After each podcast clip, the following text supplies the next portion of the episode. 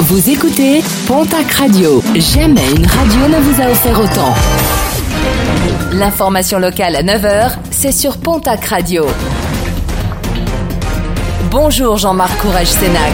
Bonjour à toutes et à tous. Les routes de la région une nouvelle fois endeuillées. Un motard originaire d'Espagne a trouvé la mort hier en début d'après-midi sur l'A64 dans le sens Bayonne-Toulouse à hauteur de la commune de Lac. Les secours arrivés sur place n'ont pu le ramener à la vie. Selon les premières constatations, la victime aurait percuté les barrières de sécurité situées sur le côté de la voie rapide. Une collection partie en fumée à Séméac dans les Hautes-Pyrénées. Un incendie a touché samedi en fin d'après-midi un ancien bâtiment industriel qui abritait plusieurs voies voitures et motos de collection. Les flammes ont également ravagé la toiture du bâtiment. Lors de l'intervention, un pompier a été victime d'un coup de chaud suite à l'explosion d'une bouteille de gaz. Une grosse frayeur samedi soir en plein centre-ville d'Auch, suite aux fortes rafales de vent qui ont touché la préfecture du Gers en fin de semaine dernière. Une cheminée s'est effondrée rue Victor Hugo. Dans cette chute, une voiture a été détruite.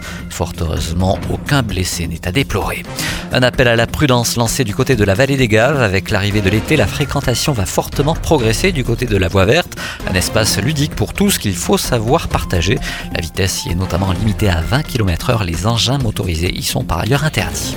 200, le chiffre du jour, c'est le nombre de personnes rassemblées samedi à l'occasion de la première marche des fiertés de Tarbes, l'occasion de protester contre les multiples discriminations qui touchent la communauté LGBTQIA+, une marche organisée par le collectif pour les droits des femmes dans les Hautes-Pyrénées.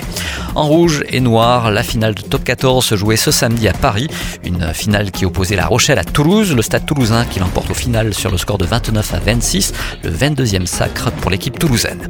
En basket, cette fois-ci, la douche froide pour le TGB. La commission de contrôle de gestion a décidé de rétrograder le club de basket féminin de Tarbes en raison de son déficit. Le club a toutefois déposé un recours et sera auditionné demain, mardi, auprès de la chambre d'appel de la Fédération française de basket.